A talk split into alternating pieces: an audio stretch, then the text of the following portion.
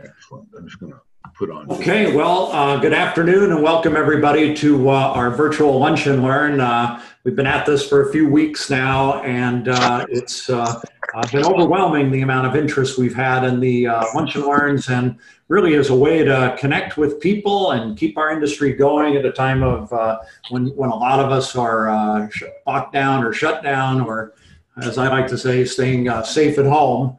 Uh, it's been great that all of you could, could join us. So uh, I'm Richard Restuccia, uh, Vice President of Water Management Solutions for Jain Irrigation. And uh, I'm really happy to say we've got a great presenter again today, uh, and that is uh, Perry Continente.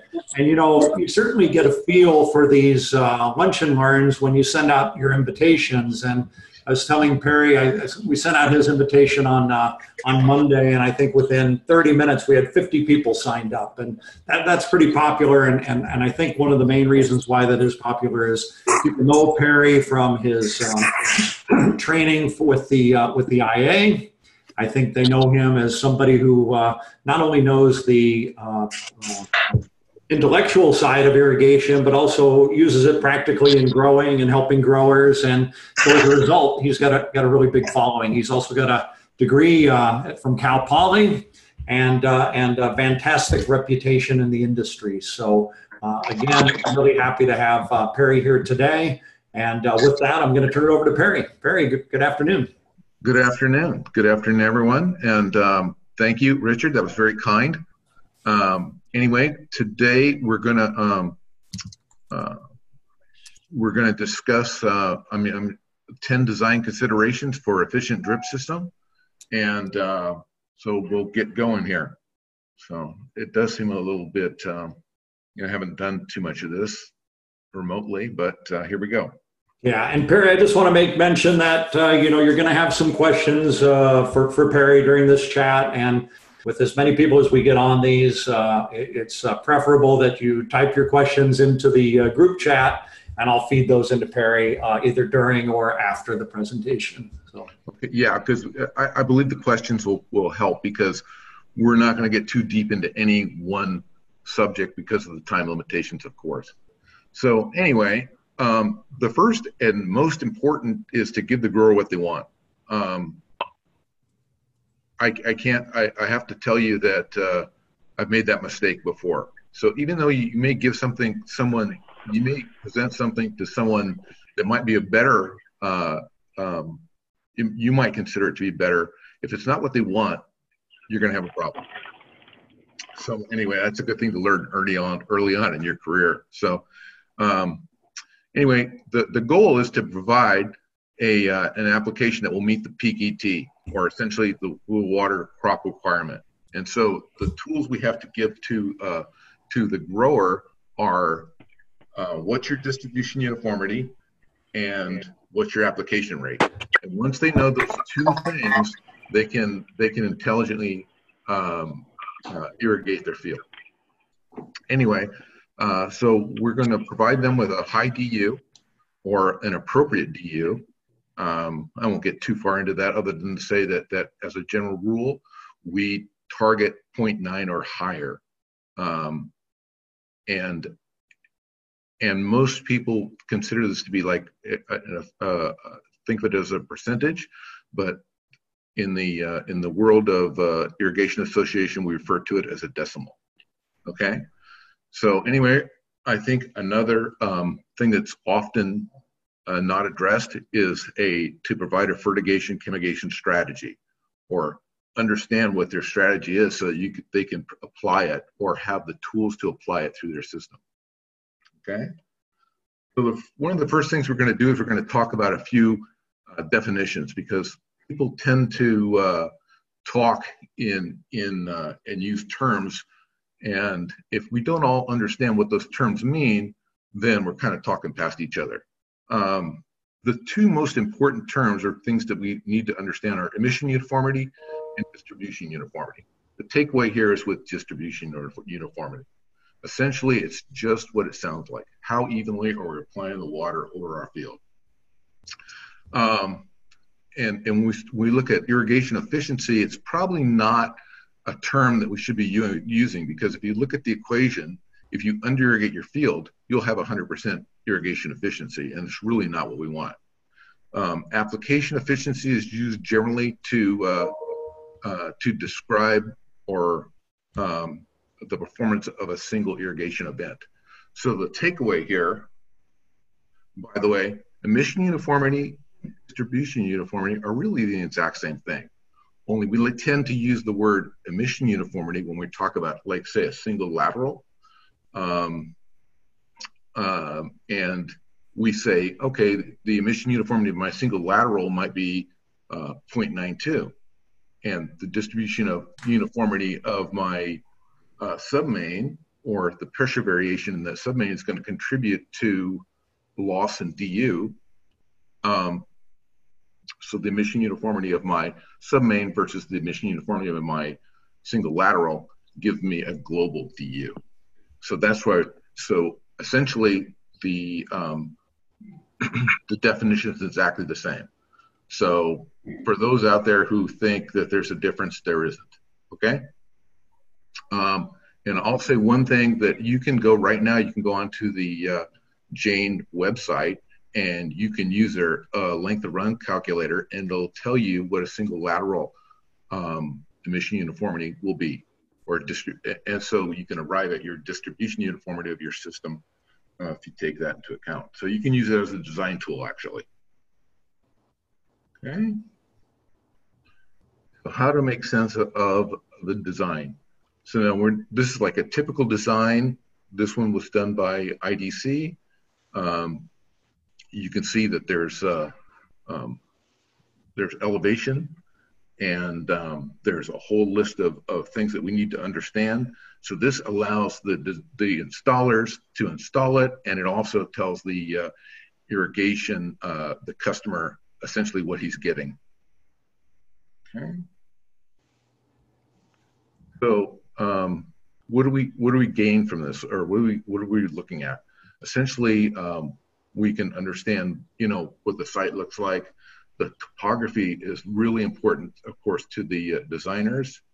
And um, we also, the, the other most important thing is the soil type or understanding the soil texture. And this, this gives us an idea of how much we can expect the soil to hold in water, holding capacity, and also wetted area. And those are two very, very key things when it comes to um, irrigation design. Okay. So Perry, I, excuse me. Yeah, I just want to ask a question. You know, initially, I really liked what you said about listening to your customer, right? Delivering what your customer wants. And uh, I, I'm sure that you've seen customers and the scale of their knowledge and what they want is all over the board, right? But um, but but so how do you hone into that? How do you learn that about your customers? Well, um, let me just give you the example of, of why I said that. Um, I once did a very, very small drip system for a customer who wanted sprinklers. And uh, he wanted sprinklers that, that, that were like impact sprinklers. He wanted to wet the whole area, um, you know, and, and I sold him uh, micro sprinklers. Now, the system was perfectly good. It watered the trees beautifully trees showed no stress. It was great, but he hated it. And the reason he hated it was just because he couldn't see the water going all over it. So, so essentially, I had to change it back. I, I changed it back to what he wanted. Now, what he wanted wasn't necessarily bad. I mean, if it were really bad, I guess I would have, I would have uh, uh, tried harder to talk him out of it. But it was just different. Yeah. And so that was, uh, uh that was a lesson I learned early on. Yeah. So, that, so that's that. Now, if somebody wants to do something that's inappropriate, I, I have, um, I, I, I won't do it. Either I won't do it. I can, I can either walk away from it, or um, you know, do an effective job of convincing them why it's not a good idea. And I have a slide later on that's going to show. I'm going to show you an inappropriate uh, emission device, and it's obvious.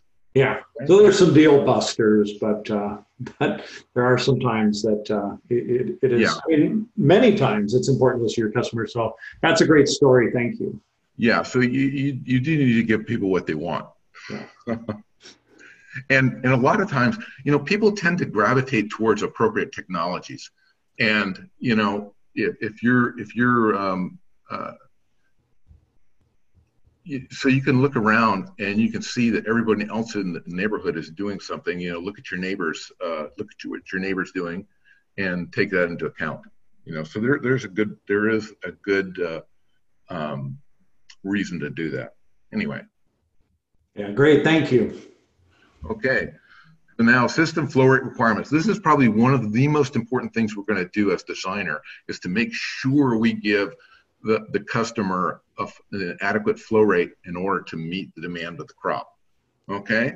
And so, uh, so the first thing we do is we look at the water sources, the groundwater, so we come up with an appropriate uh, for uh, um, filtration um, for him. But the most important thing we're going to do, I believe, is to estimating the ET values and where we find those.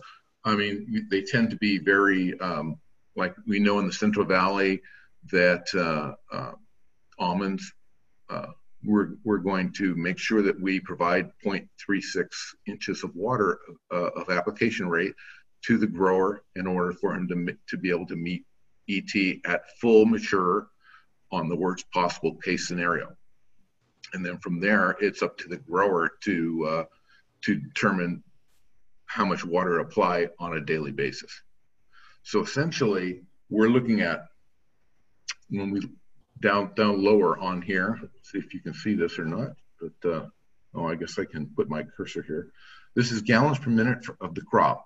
So the so think of it as the, the, the crop is actually transpiring off gallons per minute into the into the uh, atmosphere and that's ET or evapotranspiration. Um, so we need to replace it. So we're going to come up with a gallons per minute to replace that ET.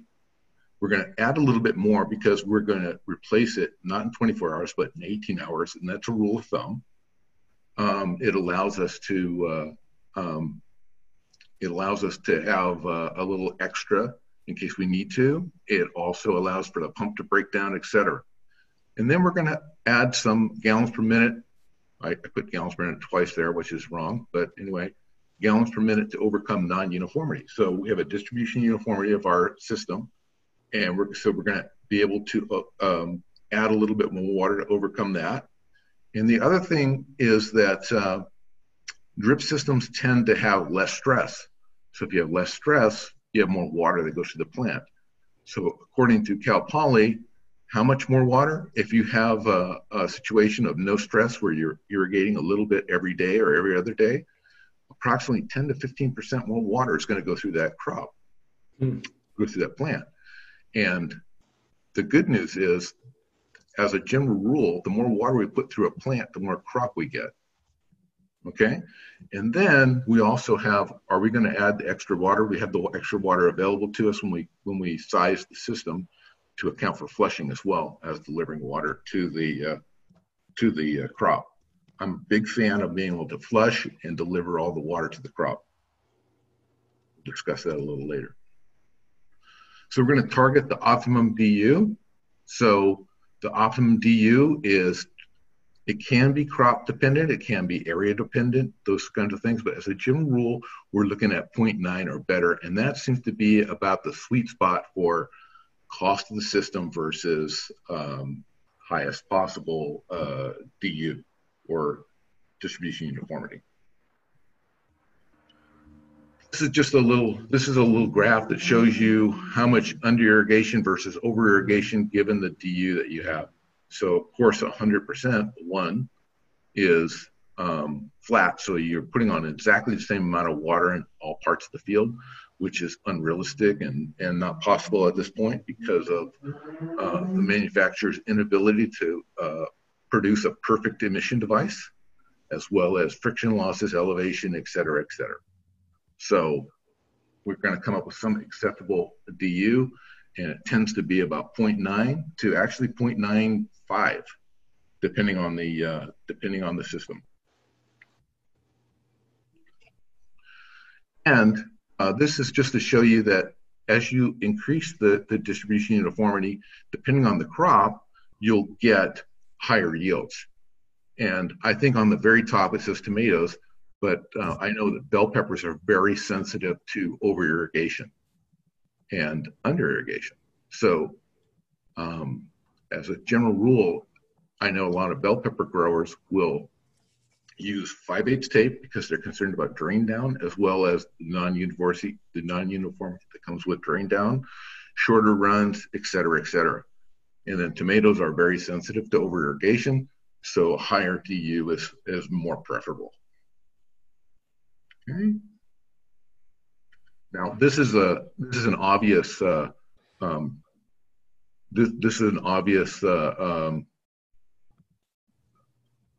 non-uniformity where you really a drip system would really come in handy, right? I mean, you wouldn't have this uh, on the ends of the fields.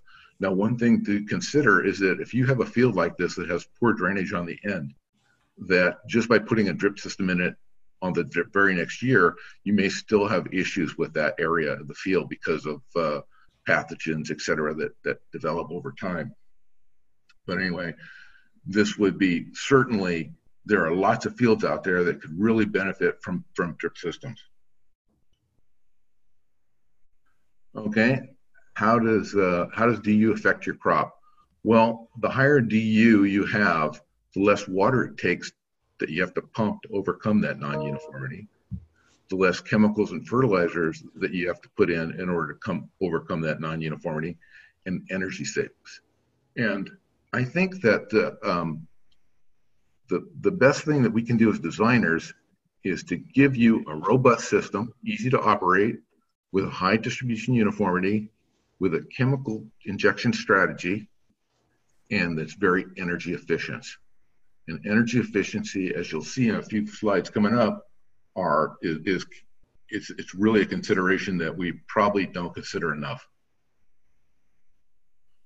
Um, of course, when we um, specify an emission device, um, we do it in order to create a wetted area around the plant. As a rule of thumb, we're looking at about 60% wetted area of a plant. Now, having um, having said that, that means that we have an area for the plant has uh, some reservoir water to so under times of like uh, high water use, you have some reservoir available to you, broken pump, etc. And also just the structure of the plant. Like for instance, when a windstorm comes, if you have a very small wetted area, the plant's going to tend to occupy the wet, the, the root system is going to occupy that wetted area in areas where we don't have uh, any supplemental water like rain, etc., which is California and the West. Now, this is the picture I was talking about. The picture, uh, the trees on the right are the same age as the trees on the left, and even though there are sprinklers there, you can see in the in the picture, those sprinklers aren't being used. There's something. There's two emitters per tree on the left, and on the right, irrigated with sprinklers. So the wetted area on the right is significantly more. It's it it truly um, it truly respects that 60% or 60% of the wetted area rule. And the emission devices on the left are what they um, the, they call deep root irrigation. Has anybody heard of that? Anyway, the idea is that you put two um, point source emitters on a line and then put the uh, put it on this this device that goes in the ground. And the idea is that saves a lot of water. Well i can also tell you that it saves a lot of uh, yield uh, you know harvesting costs because you can tell that you're not going to harvest very much on the left as you are on the right so anyway, uh, that's that's pretty good, Perry. That's the you may want to save money, but that might be one area that you don't want to save money in, that's, right? That's the, the one place you don't want. I mean, I, I get it. You want to save some money on on water. Well, by just turning it off, you're not really saving water. I would argue they're wasting a lot of water on the left because you're not getting as much crop for the unit of water that you're applying. So even though it's less. Okay. So now we're going to go to the to the uh, pumping station, and uh, here we're going to appropriately size our filters.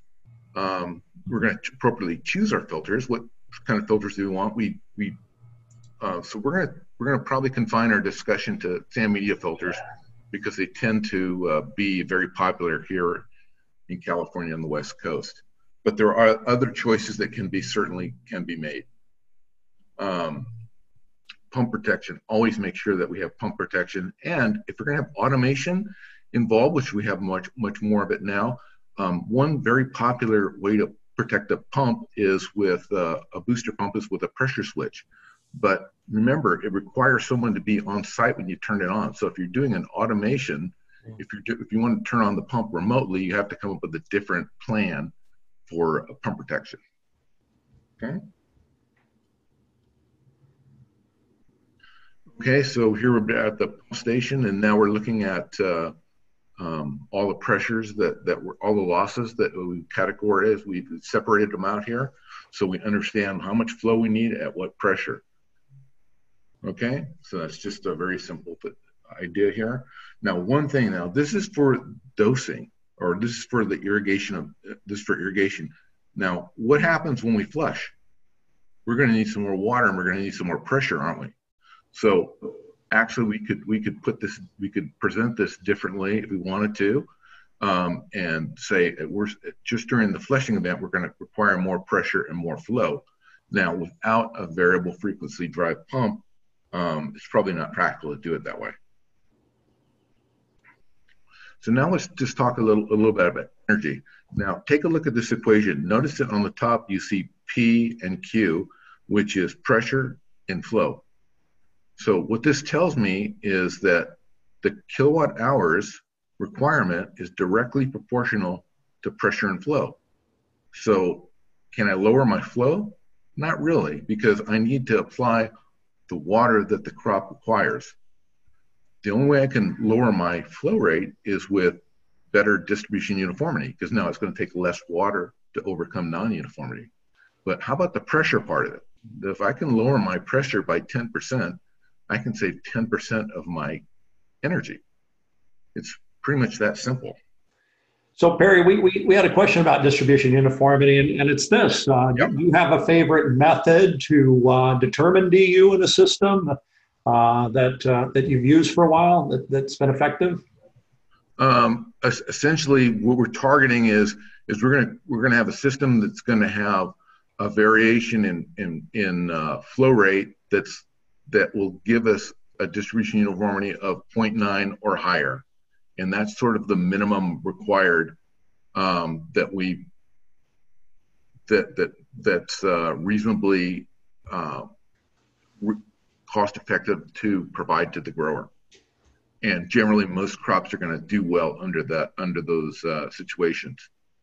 Now, if you if if we have something uh, like tomatoes or or uh, tomatoes or bell peppers, we're going to really shoot for that or higher. So maybe 92%, or excuse me, 0.92 or 0.94. You understand what I mean? Yeah, yeah. Okay. So now we're talking about energy. Um, so let's just assume that the cost of energy is 20 cents a kilowatt hour. I don't know what it is in your area, and you can you can go up or down. And we have a drip line that has a minimum pressure requirement of 10 psi.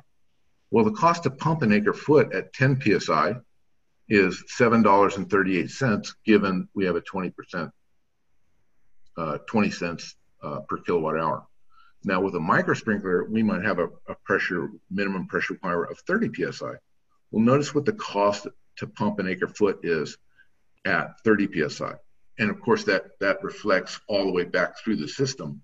So you can expect um, this kind of ratio difference when you look at um, one emission device versus the other. Okay.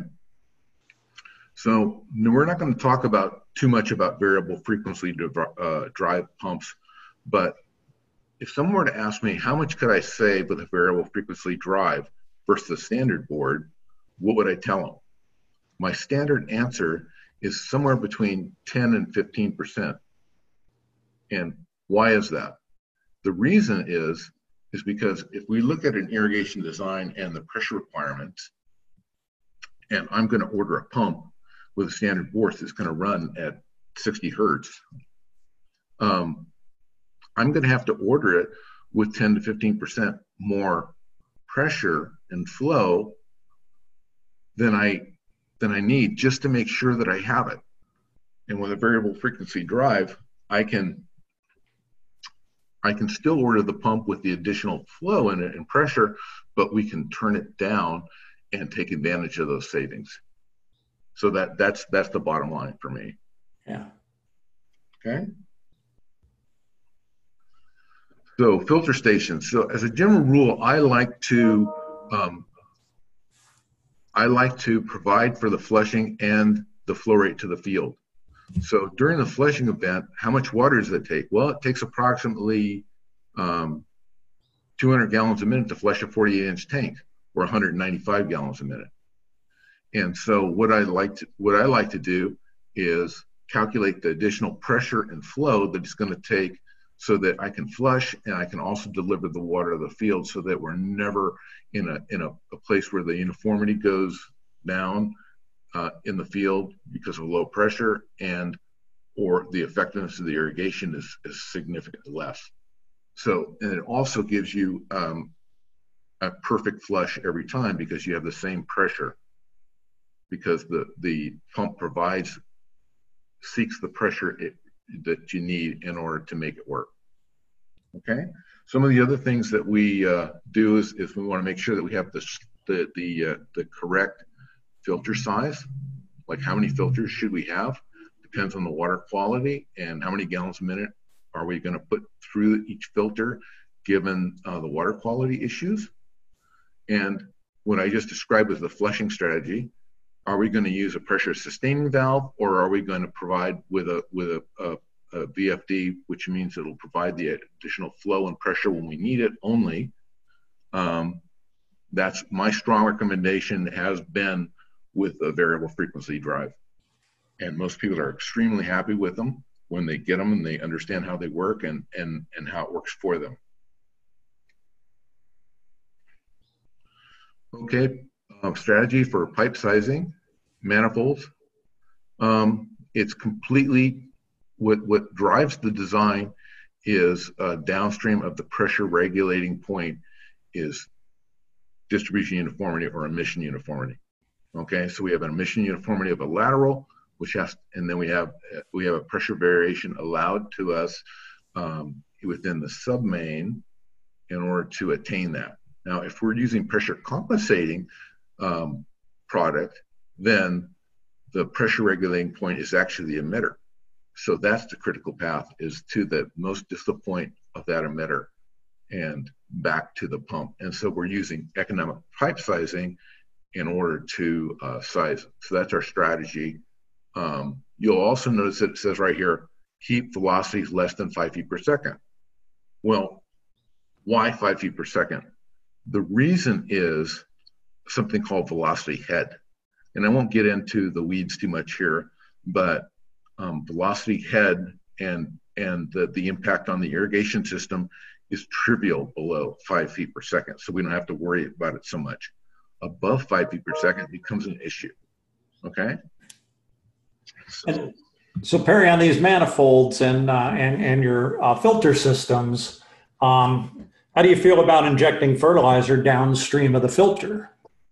You know, I, have never won that argument so far. Uh, you know, I mean, farmers love to inject downstream of the filters because they're afraid to flush the, the, the chemical out and or they're afraid that uh, the filter's somehow going to keep some of the the uh, keep some of the fertilizer back you know? And and uh, i'd say count yourself lucky if the fertilizers plug up the filter you know?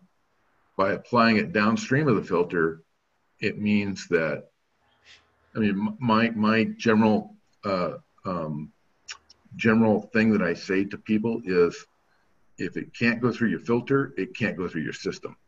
I mean that's what the filter's there for right? Right. And we're smart enough to figure out how to shut the uh, shut the fertilizer injector off um, previous to it to it's going to flush you know previous to the to the flushing event. So we should be able to turn off the fertilizer so we're not flushing fertilizers back into our um, to wherever the flush water goes if we uh, if we do that but now have that being said most guys like the simplicity of just injecting downstream of the filters. I yeah. get it. I, I totally get it. Um, and I would say that there's less disasters out there than than uh, there used to be. You know, but if it were me, I always suggest uh, injecting upstream of the filters, depending on what the product is. Some acids go downstream because if you're injecting a strong acid, they can't go through the, the filters. If you're injecting an acid as a water treatment, well, then it can go upstream of the filters. And there are a few products that are meant not meant to go through a uh, um, a filter. Um, that being said, I still strongly advocate putting the putting the uh, injection upstream, upstream yeah. filters. Excuse me. So another one of those. It's not a deal breaker. You're going to listen to your customer, but yeah, but if, you know, if it was up to you, it'd be uh, upstream of the filter. Well, you know, I learned I learned that you you can lead a horse to water, but you can't make them inject their fil- their, their fertilizer upstream of the filter always. And there are times when when when I'll agree with them, it's not perfectly appropriate. But anyway, be cautioned. You know that if you're doing that, you can you you could potentially have a disaster. Okay. So um, this is just uh, this is just showing that there are different materials that we can use. Um, oval hose, lay flat. Here we go. Here's Aquaflat. It's another product that uh, that um, Jain sells. And uh, valves and pressure regulation. Well, certainly do it when it's when it's appropriate. For instance, if you're using uh, pressure, uh, don't over pressure regulate your system. I mean, because there's always a loss. So if you're using pressure um, compensating emitters, then um, don't put pressure regulation in front of it unless you need to, unless you need to somehow limit the amount of uh, pressure that goes to it, elevation. There are there are valid reasons to put pressure regulation in front of that, but don't do it unless you have to. Okay, because there's a loss in pressure and a, and efficiency essentially every time you do something like that. So use pressure regulating valves when it's appropriate. Okay. Okay. And there's different, and of course there's different strategies, whether you're using inline pressure regulators, and uh, there's also a loss of, of, with those, and there's a cost of uniformity with those as well. Um, and then the last one that was was put in here was uh, um, using spaghetti tube. Um, that's generally done in, in places of elevation with drip tape. It's probably not done that much in California. Probably done a little bit, but not much. So we had a question about energy costs again. So back okay. a couple slides, right? And uh, since energy costs increase with micro sprinklers, what strategy do you use to offer micro sprinklers versus emitters? I mean, there's lots of people using micro sprinklers, right?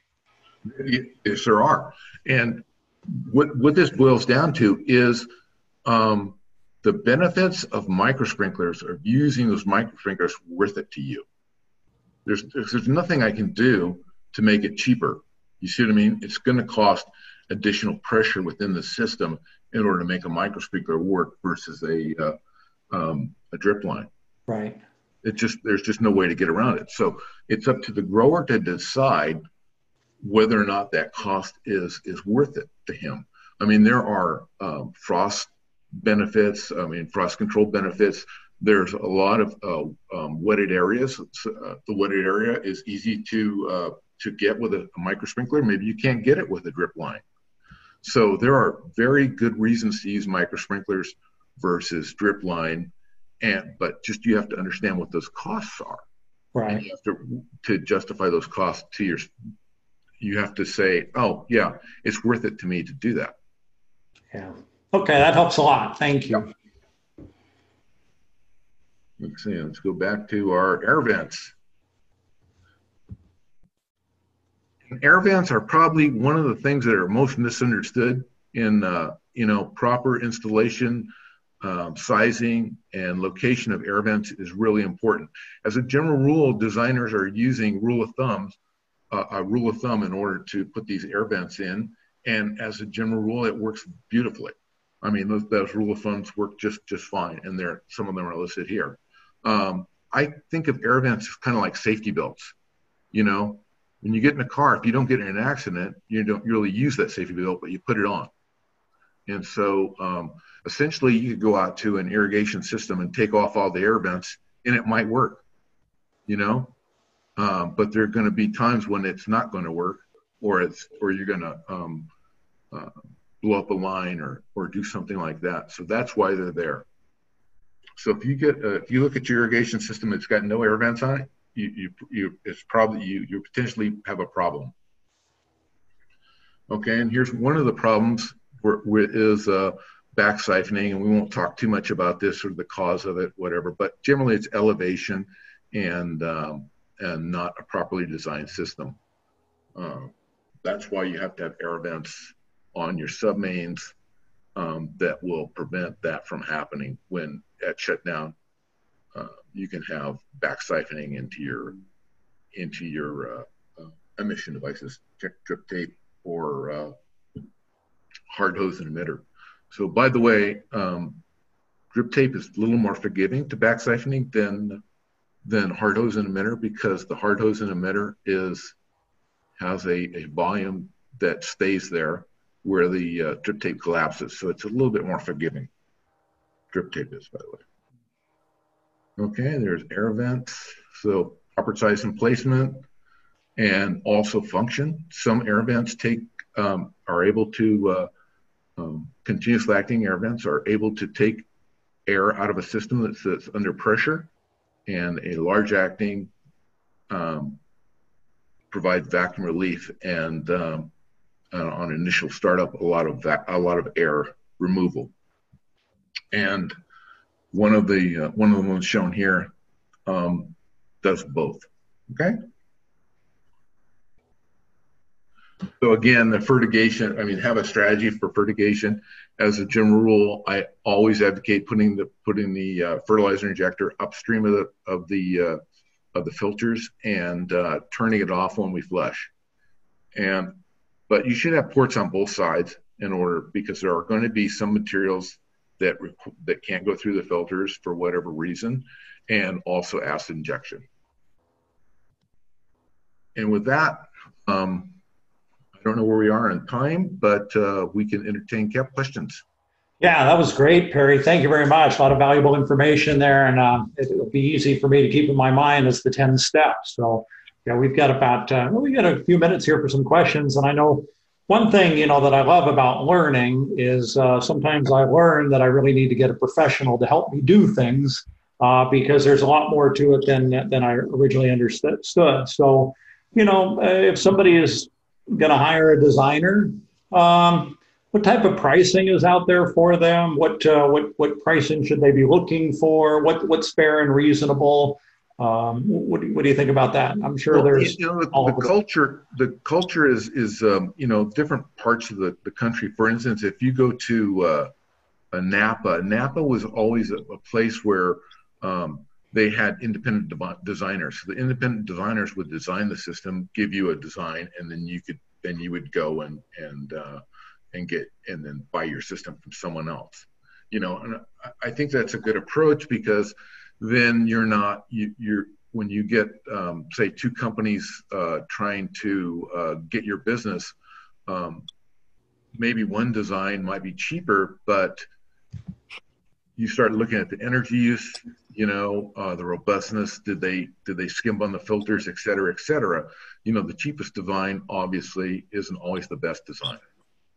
So, um, and as far as uh, independent designers out there, I think it ranges anywhere from uh, from ten dollars to fifteen dollars an acre for the design, and um, you know that that's just.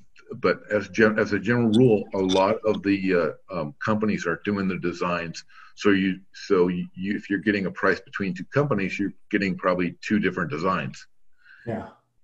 Yeah, well, I'll tell you, if I'm, I'm putting that investment in the field, uh, 10 to 15 bucks an acre is uh, a pretty sound insurance policy, if you ask me. Mm-hmm. And I would say look at the look at the uh, number of filters, look at the energy use, and uh, I think that more designers should be putting like how much it costs to pump an acre foot of water right on the design. And yeah. I will admit that I haven't always done that as well. So I'm as guilty as anybody. Right. But I do like to point that out when I when I say do a, system for someone, I try to uh, um, provide them with uh, uh, you know the horsepower requirement to flush and provide to the water in the field. That's that's what I like to. That's what that's the way I like to do it. I've come up with uh, I've won designs and lost. I mean, I've won jobs and lost jobs with that. So. So what uh, what software do you use to design, and and why do you use that? Um, I'm uh, using uh, IRRICAD. I'm also using uh, length of run calculators from different manufacturers. Uh, one is on the again, one is right on the uh, Jain website. You can go on there, and then Excel. So I use a, a number of things to design myself. Uh, a lot of the designers, probably the, the, the culture right now is to use IRRICAD, which which does what you saw earlier was was done with IRRICAD. It does a nice job with elevations. There are some limitations to it, but it's I believe it's it's probably the best uh, irrigation program out there. Right. Okay. Great. Well, let's talk uh, uh, back flushing for a little bit. Um, okay. How long? How long do you recommend to back flush a filter?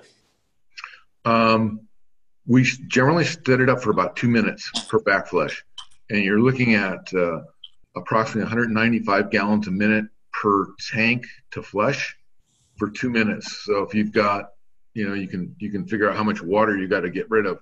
And so the other thing that uh, I meant to discuss was we always ask the question, where what are we going to do with the backflush water? You know. Yeah. And what's that answer? it ranges from oh we've got a pond we're going to dig a pond we're going to put it back into the canal etc um, uh, to i don't know you know? That's uh, yeah it's just going to go out. Yeah. On the ground. Yeah. Yeah. So and, we have a mess yeah. And so what, what's the pressure differential requirement for for back flushing? Um, it, it uh, like like all irrigation answers, it depends. depends yeah. uh, but there's a simple way to calculate it. So essentially, if you've got more than two filters, by the way, that's probably the thing that I should have mentioned in this is that we always recommend a minimum of three filters, even if you downsize the filters in order to get three filters um, because of the flushing requirement. Essentially, we're asking um, if you have two filters, and we are trying to provide the water to the field and flush at the same time, we're asking one filter to provide all the water that the other filter is providing during flushing, plus an additional 195 gallons a minute for the flush water. It's impossible because you'd need a huge amount of pressure to do that.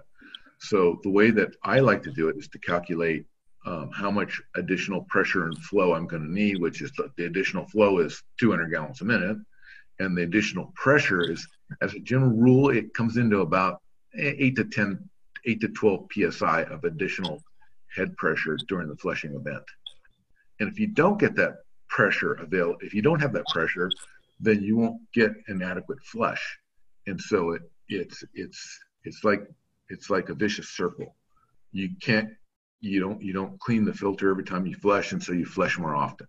Right. So with a with by being able to provide the additional pressure and flow you need during a flushing event, then the field never suffers for lack of water, uh, proper water with the proper DU, and um, you get a perfect flush every time. So you're not flushing out the sand or media, and you're not not um, cleaning the filter completely during low with low pressure situations.